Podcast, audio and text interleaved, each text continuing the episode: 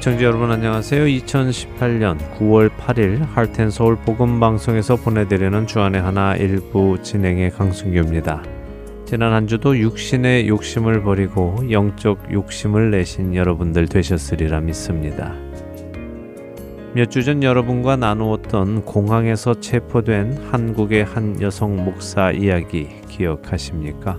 성도들을 미혹하여 천년 왕국을 지낼 곳이 남태평양의 섬 피지라고 하며 성도들을 그곳으로 이주시켜 강제 노동을 시키고 타장마당이라는 이름 하에 가족과 성도들이 서로의 뺨을 때리게 하였다는 말씀을 드렸었지요. 최근 이 사건을 한 TV 프로그램에서 자세하게 밀착 취재를 했었습니다. 저도 그 방송을 보았는데요. 그 방송을 제 눈으로 직접 보자 신문에서 읽었던 것보다 훨씬 더 심각한 사건이었다는 것을 알게 되었습니다. 특히 아이들까지 동원하여 부모의 뺨을 치게 하고 목사가 설교 시간에 성도들을 앞에 세워놓고는 뺨을 때리고 심지어 머리채를 잡고 흔들며 폭언을 하는 모습은 영상을 보고 있으면서도 믿겨지지가 않았습니다.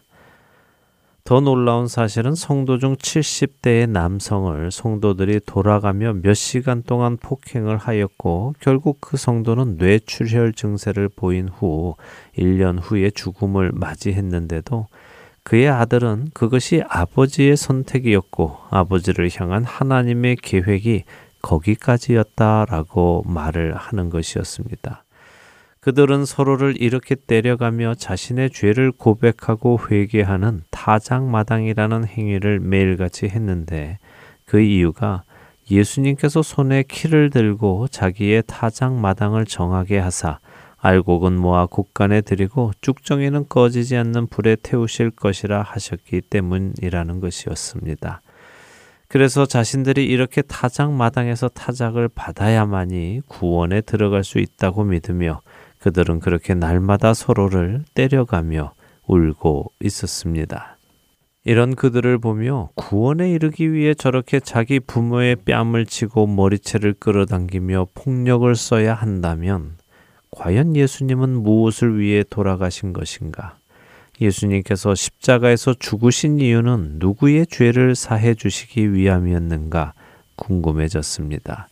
첫 찬양 함께 하신 후에 계속해서 말씀 나누겠습니다.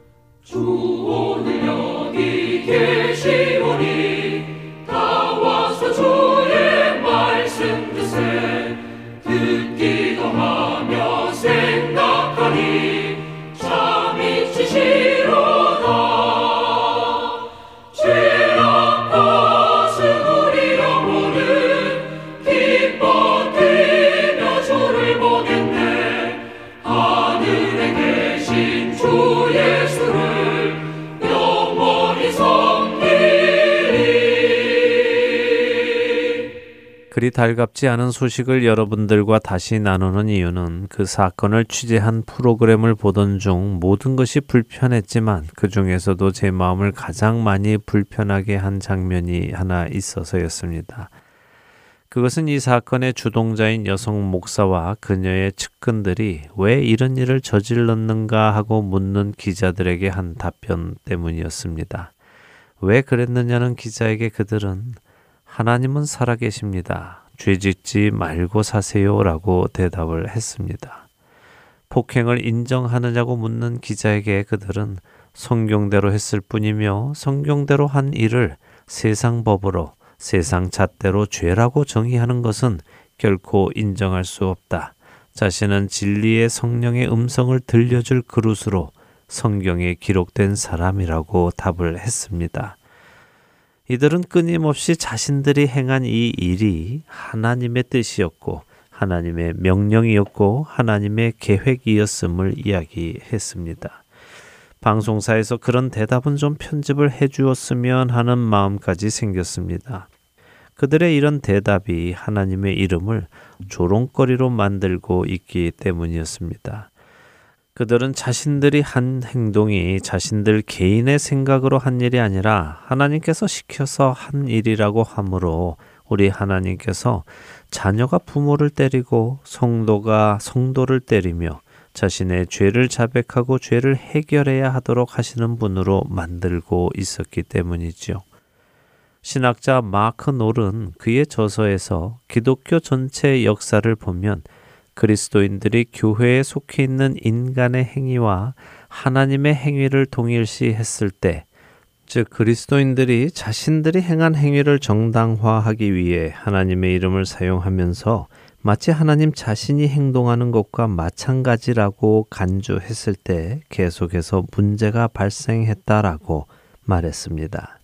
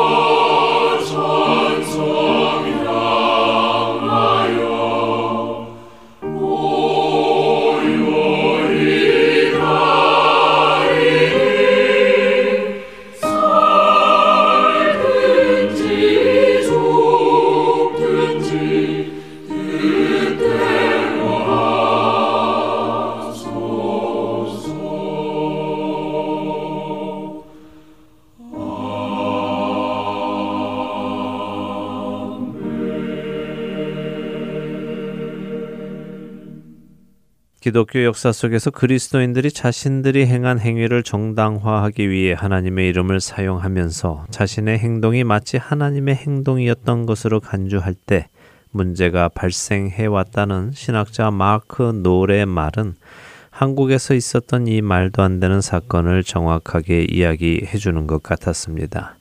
사도행전에 등장하는 아나니아와 삽비라 부부가 땅판 돈을 빼돌려서 죽었다며 성도들을 미혹하여 자신들의 전 재산을 헌금하게 하고 그 돈으로 피지섬에 땅을 사고 그 돈으로 자기 아들에게 피지에서 60개 매장이 넘는 사업을 하게 하며 자신의 배를 불려가던 이 목사는 자신의 행동을 정당화하기 위해 이 일을 하나님께서 하셨고 성경이 하라고 하셨다며 하나님의 이름을 사용했습니다. 그래서 그들에게 문제가 발생했지요. 이런 그들의 언행 때문에 방송을 본 청취자들은 그들뿐 아니라 하나님까지 욕을 합니다. 결국 그들의 행동으로 인해 하나님의 이름이 믿지 않는 사람들로부터 모독을 받게 된 것입니다.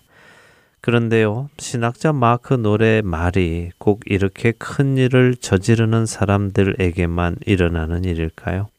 사회적으로 혹은 교회적으로 크게 드러나는 일을 저지르는 자들에게만 적용이 되는 말일런지요? 여러분과 저는 어떻겠습니까? 혹시 여러분과 저에게 그런 일은 없었는지요? 내가 내 마음대로 내가 원해서 내 뜻이 그래서 해놓고도 그것이 하나님의 뜻이었다고, 그것이 하나님의 음성이었다고, 하나님께서 그렇게 하라고 시키셔서 했다며 나의 행동을 정당화하기 위해 하나님의 이름을 사용해 보지는 않으셨습니까? 그로 인해 하나님의 이름이 모독을 받은 적은 없으신지요? 살아계신 하나님 아버지, 하나님을 섬긴다고 하면서도 죄악을 사랑하고 마음에 원하는 길을 따라 살던 우리를 용서하시옵소서. 이제 회복시키시고 치유하시는 예수님의 보혈로 우리를 정결케 하옵시고 성령의 능력으로 기름 부사 만민을 위하여 일어나게 하시옵소서. 흰옷을 입은 하나님의 거룩한 백성들이 이 땅 가득하게 일어나 열방을 향하여 행진에 나아가게 하시옵소서. 주여 주의 일을 이 수년 내에 부흥케 하시옵소서 이 수년 내에 나타내시옵소서 진노 중에라도 긍휼을 잊지 마시옵소서. 이 땅에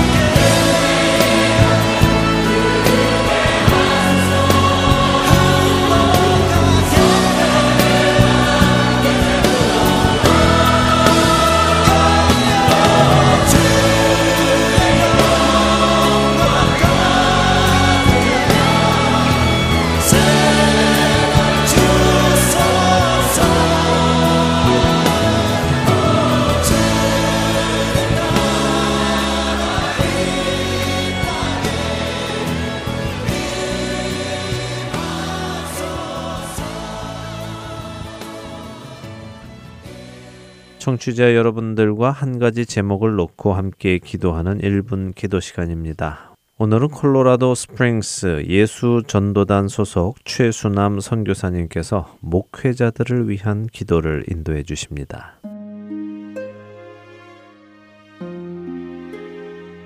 Heart and Soul 복음 방송 1분 기도 시간입니다. 저는 콜로라도 스프링스 예수 전도단에서 사역하고 있는 최순환 목사입니다. 오늘은 목회자분들을 위해 기도하는 시간을 갖겠습니다. 오늘 무엇보다 목회자분들을 위해 기도해 주실 것은 주님의 마음을 가지고 주님이 맡기신 양무리를 잘 목양하는 목회자들이 될 수 있도록 기도 부탁드립니다. 제가 처음 목회지로 부임할 때 제가 존경하는 한 목사님이 이런 말씀을 해 주셨습니다. 최 목사님, 목자와 사꾼을 구별하는 것은 간단합니다. 목사님이 교회를 담임하고 있는데 어느 순간 목사님 마음에 이 교회는 목사를 대우하는 것이 왜 이 정도인가? 라는 마음이 드는 순간 목사님은 사꾼이 된 것입니다. 라고 말씀하셨습니다. 지금까지 이 말씀을 잊지 않고 명심하며 살고 있지만 뒤돌아 생각해 보면 참 많은 경우에 사꾼으로 바뀌어진 제 모습을 발견할 수 있었습니다. 우리 목회자들에게는 성도님들의 기도가 절실히 필요합니다. 하나님의 마음과 관점으로 성도들을 바라보는 목회자가 되도록 기도해 주십시오. 1인 양 한 마리를 찾아 헤매셨던 예수님의 사랑과 안타까움으로 성도들을 위하는 목회자가 될 수 있도록 기도해 주십시오. 자신의 연약함과 부족함을 통해 하나님을 더욱 의지하고 신뢰하는 본을 보이는 목회자가 될 수 있도록 기도해 주십시오. 함께 기도하시겠습니다.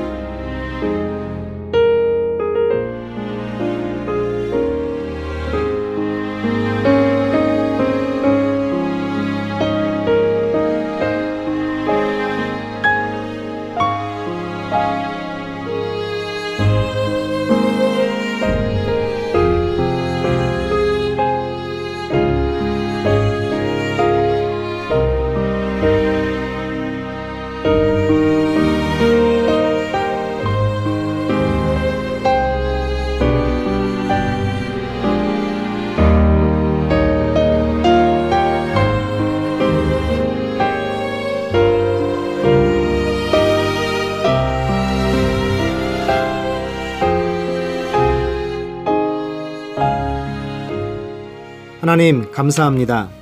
오늘 저희가 주님이 주신 사명을 감당하고 있는 목회자들을 위해 기도했습니다. 이 땅에 많은 목회자들이 이름도 없이 빛도 없이 감사하며 주님을 섬기고 있습니다. 하나님의 아버지의 마음으로 성도들을 섬기게 하시고 그리스도의 사랑으로 성도들을 대하게 하시고 어떤 상황에 있든지 주님을 더욱 의지하고 신뢰하는 목회자가 되게 하여 주시옵소서. 외롭고 힘든 상황에 있는 목회자가 있다면 하나님이 주시는 위로와 사랑을 더 깊이 경험하는 기회가 되게 하여 주시옵소서. 목회자라는 타이틀이 우리 목사들을 거룩하게 만들지 않는다는 것을 너무나도 잘 알고 있습니다. 저희는 주님의 도움이 필요합니다. 주님이 주신 사명을 감당하고 주님께 더 가까이 나아가는 목회자가 되길 원합니다. 주님 도와 주시옵소서. 예수님의 이름으로 기도드립니다. 아멘.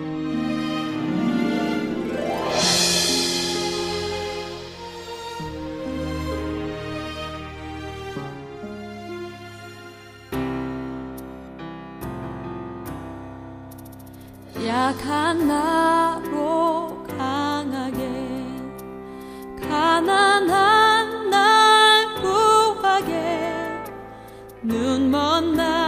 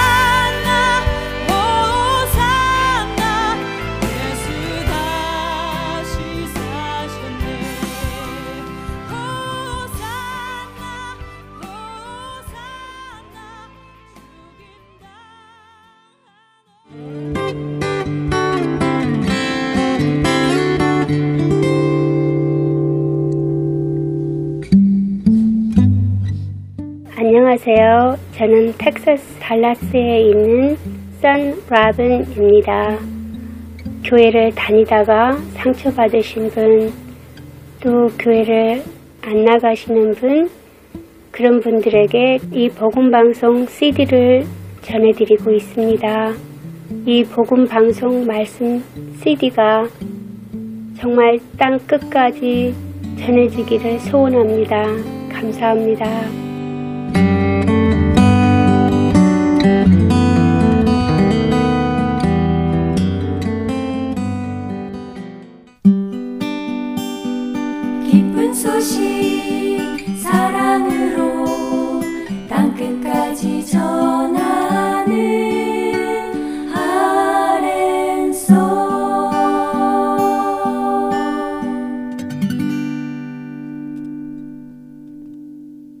야곱을 이스라엘로 만들어 가시는 하나님을 만나는 시간입니다. 야곱의 하나님으로 이어드립니다.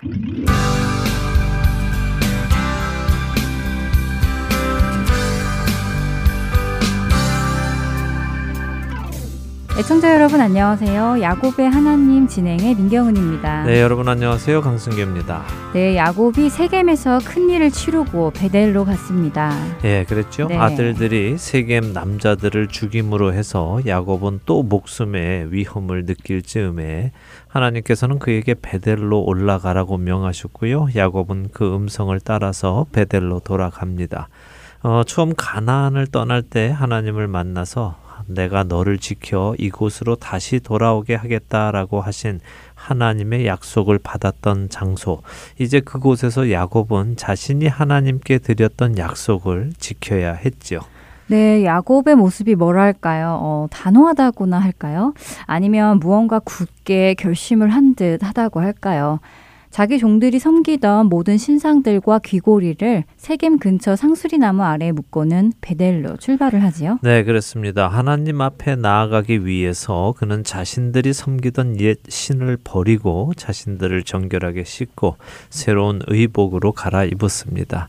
우리 그리스도인들도 마찬가지라는 말씀 드렸지요. 하나님 앞에 나아가기 위해서는 우리가 섬기던 것들을 버리고 회개하고 예수 그리스도의 피로 씻음을 받고 그리스도의 의의 옷을 입어야 한다는 말씀 드렸습니다. 네, 그렇게 베델로 떠난 야곱 일행은 세겜 주변 사람들이 쫓아가지 않았잖아요. 네. 성경은 하나님께서 그 사명 고울들로 크게 두려워하게 하셨다고 하셨어요. 네, 야곱은 아들들이 저질러 놓은 일로 인해서 이제 큰일 나게 생겼구나. 이웃 사람들이 우리 집안을 다 죽이겠구나 하고 걱정을 했지요.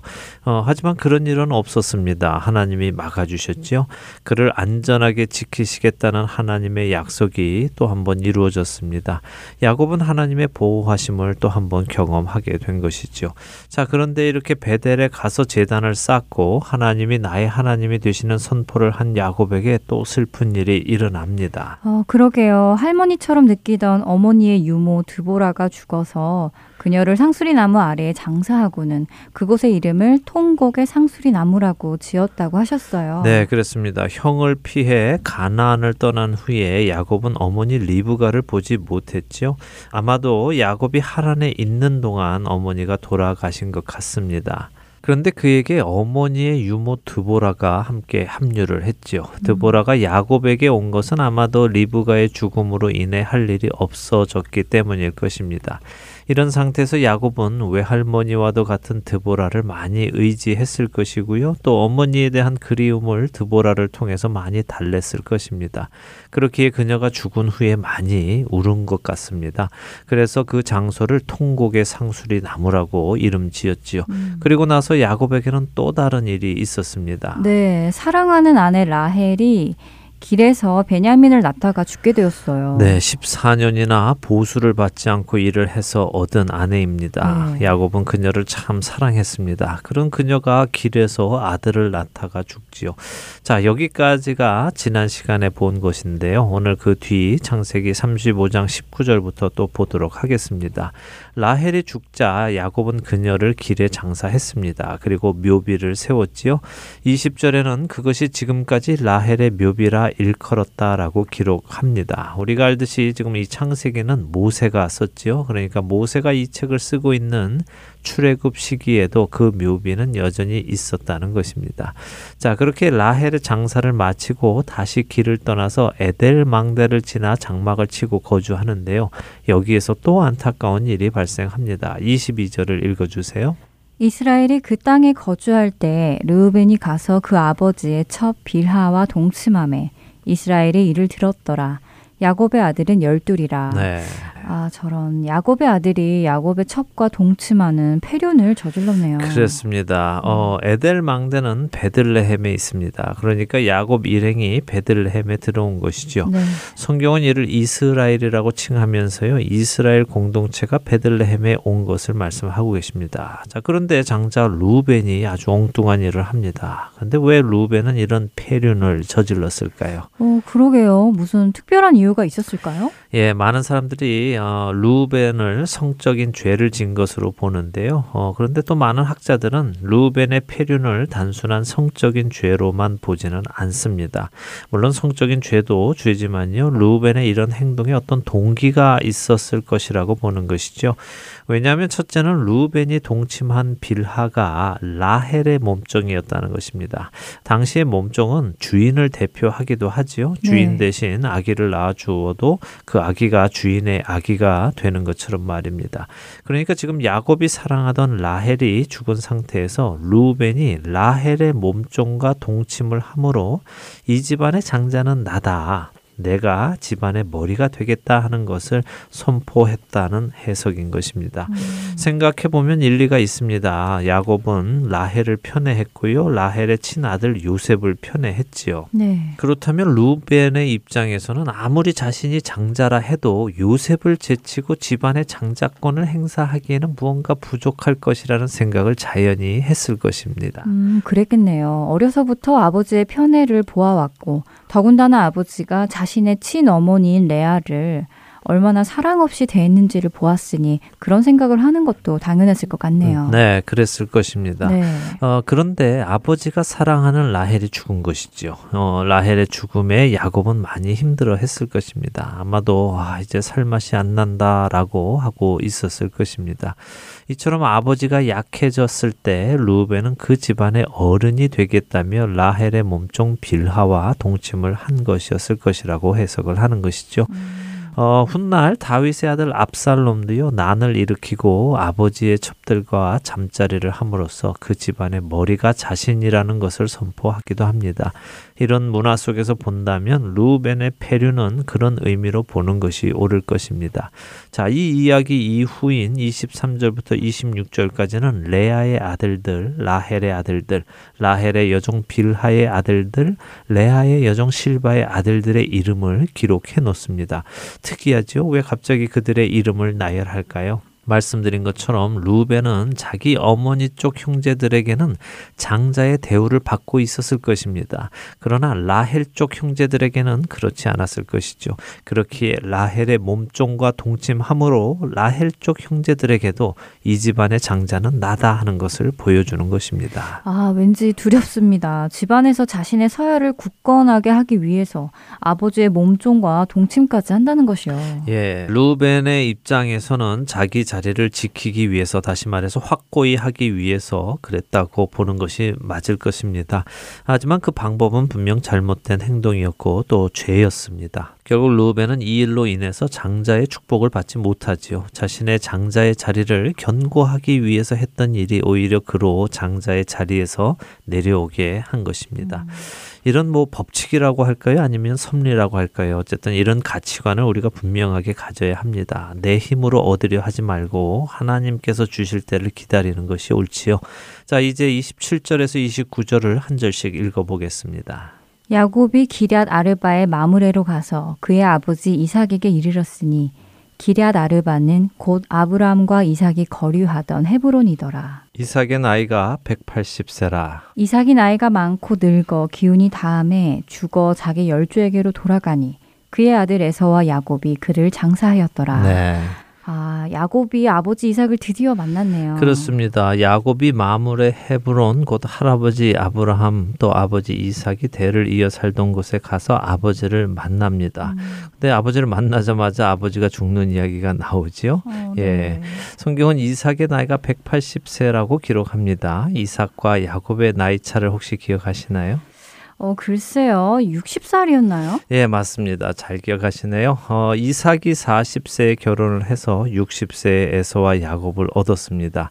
어, 이삭이 180세에 죽었으니까 야곱은 지금 120세겠죠? 네. 아브라함의 하나님 때부터 계속해서 드리는 말씀입니다. 성경은 어느 한 사람의 죽음의 이야기를 기록할 때 그것이 꼭 시간적으로 그때 죽은 것을 의미한다기보다는 그 사람의 이야기가 거기서 끝을 맺음을 보여주신다고요.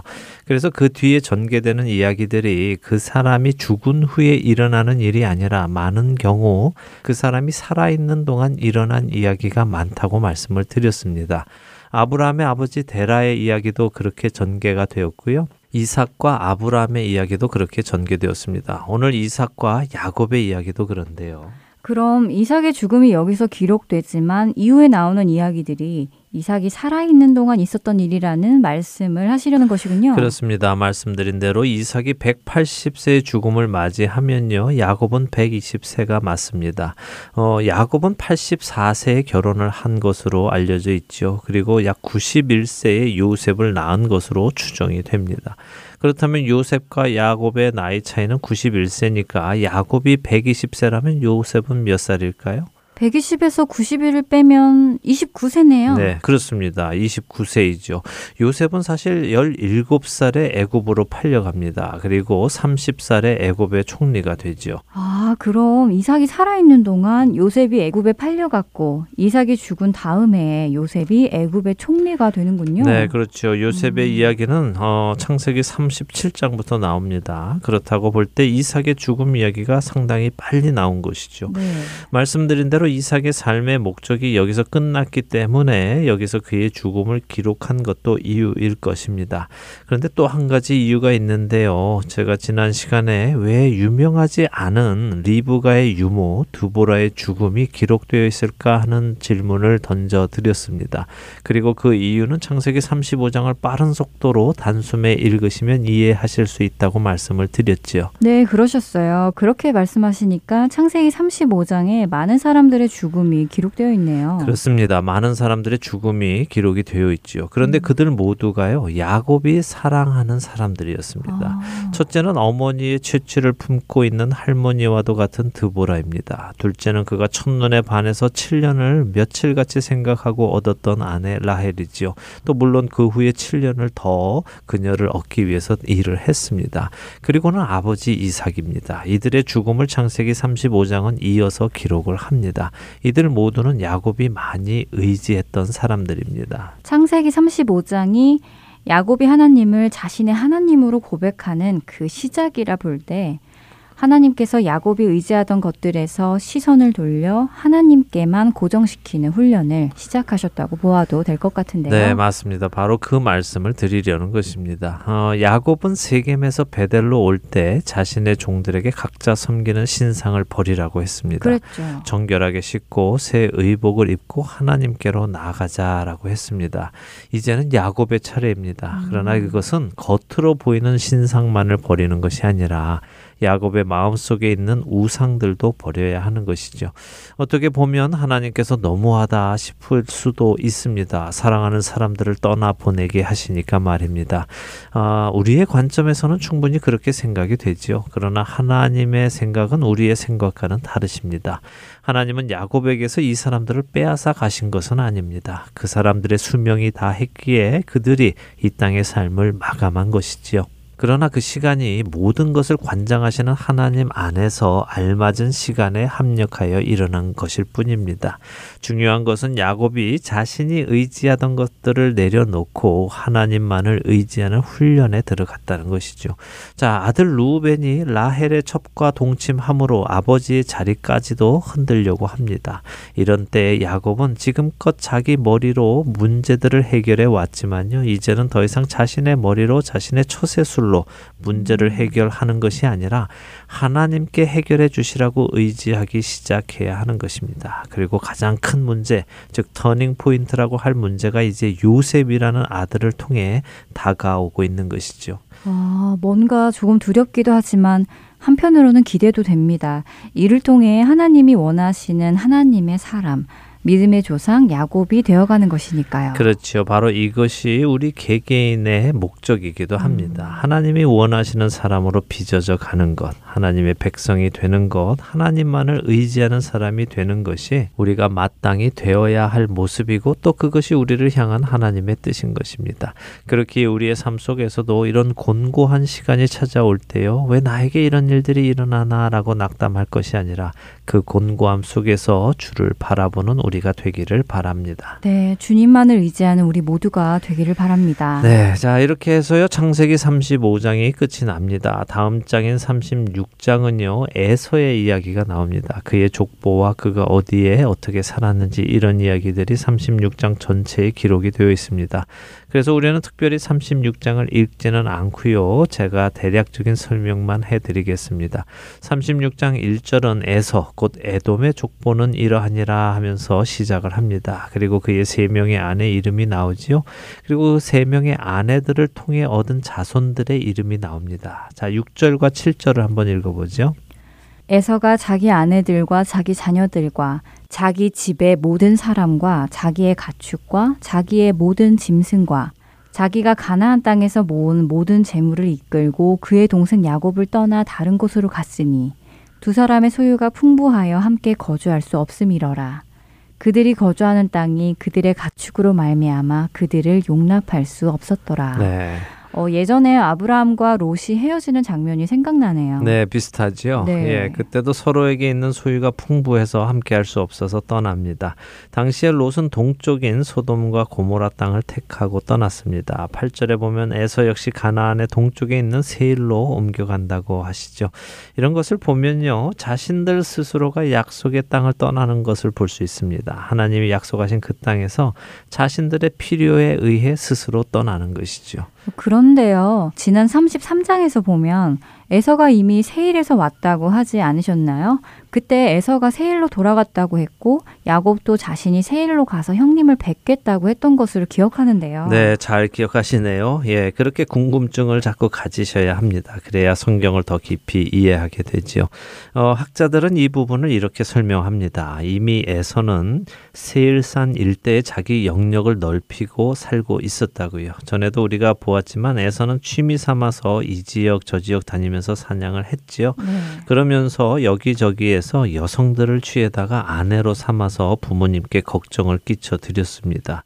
그래서 에서의 생활 반경이 이미 가나안을 중심으로 세일까지 넘어가 있었는데 야곱이 이렇게 들어와서 함께 살게 되므로 소유들이 서로 간에 많으니까 완전 이주를 이때 한 것이다 하는 것입니다. 그럼 에서 입장에서 보면 동생 야곱에게 양보를 하고 배려를 해준 것으로 이해할 수 있겠네요. 예, 그렇게 볼 수 있죠. 자신의 장자권을 주장하며 야곱아 네가 다른 곳으로 가라 이렇게 하지 않았고요. 자신이 떠나간 것입니다.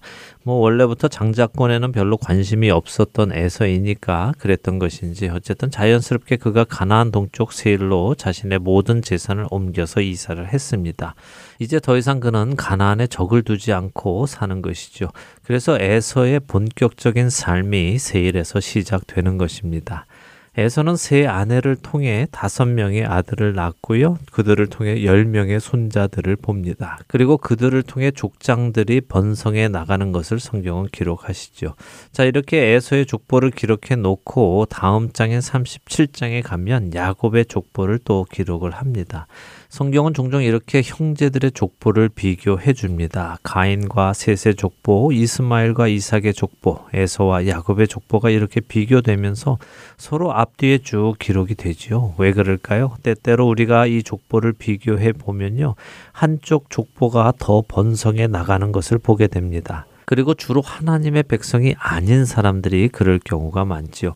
가인의 족보나 이스마엘의 족보나 에서의 족보가 우리 육신의 눈으로 볼 때 더욱 번창하는 것처럼 보입니다. 사람도 많아지고 힘도 강성해지고 왕들도 많이 나오고 하지요. 그러나 또 동시에 성경은 우리에게 물으십니다. 아무리 이 족보가 이 땅에서 이렇게 번성하고 잘 나간다 하더라도 그들이 구원의 은혜의 족보 안에 들어있지 않으면 그것이 무슨 소용이겠느냐 하고 물으시는 거죠. 아무리 성공해도 구원받지 못한다면 얼마나 슬픈 일입니까? 하나님 나라는요, 딱 두 가지로만 분류가 됩니다. 하나는 첫사람 아담의 족보이고요. 또 하나는 두 번째 아담 예수 그리스도의 족보입니다. 나는 어느 족보에 속해 있는 사람인가? 첫사람 아담인가? 아니면 두 번째 아담 예수 그리스도의 족보에 속해 있는가 확인해야 합니다. 남의 족보 부러워하지 마시고 하나님의 족보 안에 들어가시는 우리 모두 되기를 바랍니다. 자, 이렇게 해서요. 야곱의 시대, 에서의 시대도 끝이 납니다. 물론 야곱의 삶은 창 세기 마지막까지 계속 가지만요. 이제는 야곱의 아들들의 시대, 특별히 유다와 요셉을 중심으로 이야기가 또 돌아갑니다. 또 세대 교체가 일어나는군요. 그럼 이제 제목을 야곱의 하나님에서 요셉의 하나님으로 바꿔야 할까요? 예, 뭐 그래도 되겠죠. 음. 예, 하지만 요셉의 이야기 역시 야곱의 이야기 안에 포함되어 있고요. 야곱을 이스라엘로 만들어 가시는 하나님의 손길 안에서 요셉과 유다의 이야기가 어, 들어 있기 때문에요. 역시 큰 틀인 야곱의 하나님으로 계속해서 가도록 하겠습니다. 네. 자, 오늘은 여기까지 보도록 하고요. 다음 시간부터는 창세기 37장의 이야기 보도록 하겠습니다. 한 주간도 주님만 의지하며 살아가시는 여러분들 되시기 바라면서요. 저희는 여기에서 마치겠습니다. 다음 주에 뵙겠습니다. 안녕히 계십시오. 안녕히 계세요.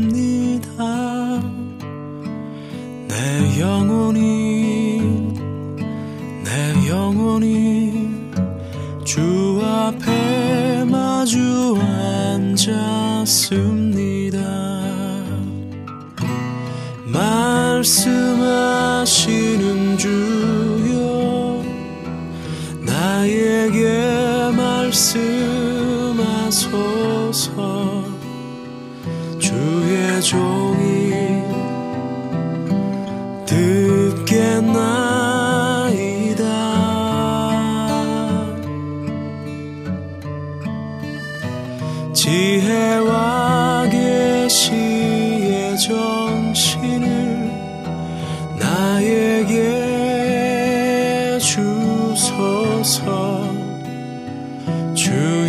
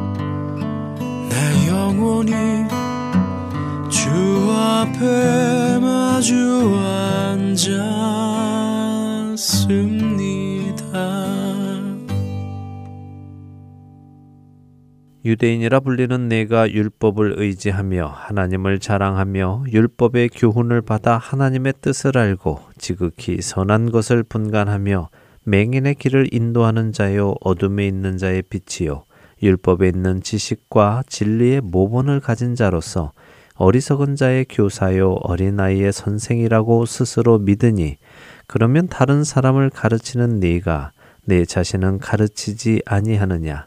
도둑질하지 말라 선포하는 네가 도둑질하느냐? 간음하지 말라 말하는 네가 간음하느냐? 우상을 가증히 여기는 네가 신전 물건을 도둑질하느냐?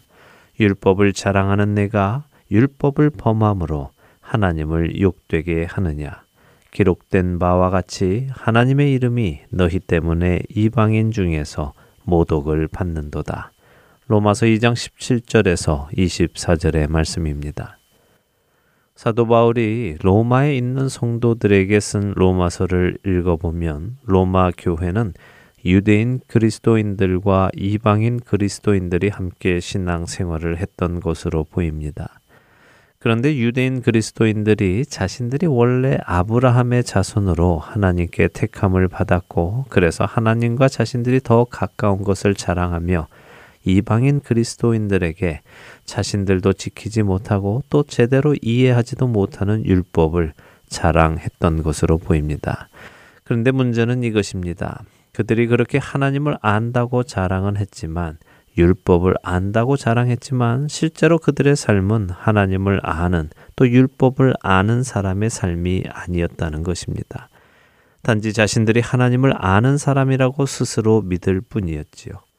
그들은 자신들이 하나님의 율법을 안다고 자랑했지만 그 율법을 범하고 있었습니다. 그런 그들의 행동으로 인해 하나님의 이름이 그들 때문에 이방인 중에서 모독을 받은 것입니다. 사랑하는 할텐 서울 복음 방송의 청자 여러분, 혹시 이런 모습이 우리 안에는 없는지요? 누군가의 잘못을 비판하면서도 같은 잘못을 하고 있는 자기 자신에게는 관대하고 그런 나 자신을 비판하는 또 다른 사람에게 나는 그래도 된다고 말하며 하나님께서 허락하셨다고 하나님께서 그렇게 하라고 하셨다며 나의 욕심에서 나오는 일들을 하나님의 이름으로 정당화하는 일은 없습니까?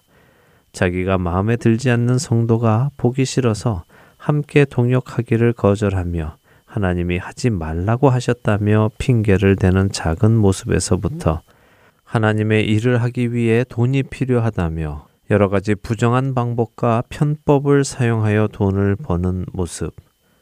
자기 교회를 지킬 수 있는 사람은 자기 아들밖에 없다며 그것이 하나님의 뜻이라고 교단법을 어겨가며 자기 아들에게 교회를 세습하는 모습에까지 우리는 얼마나 많은 자신의 잘못을 정당화하기 위해 하나님의 이름을 가져다가 씁니까? 저부터 이런 일에 자유하지 못합니다. 나 자신의 뜻을 어떻게든 관철시키기 위해 하나님의 이름을 사용해 보았기 때문입니다.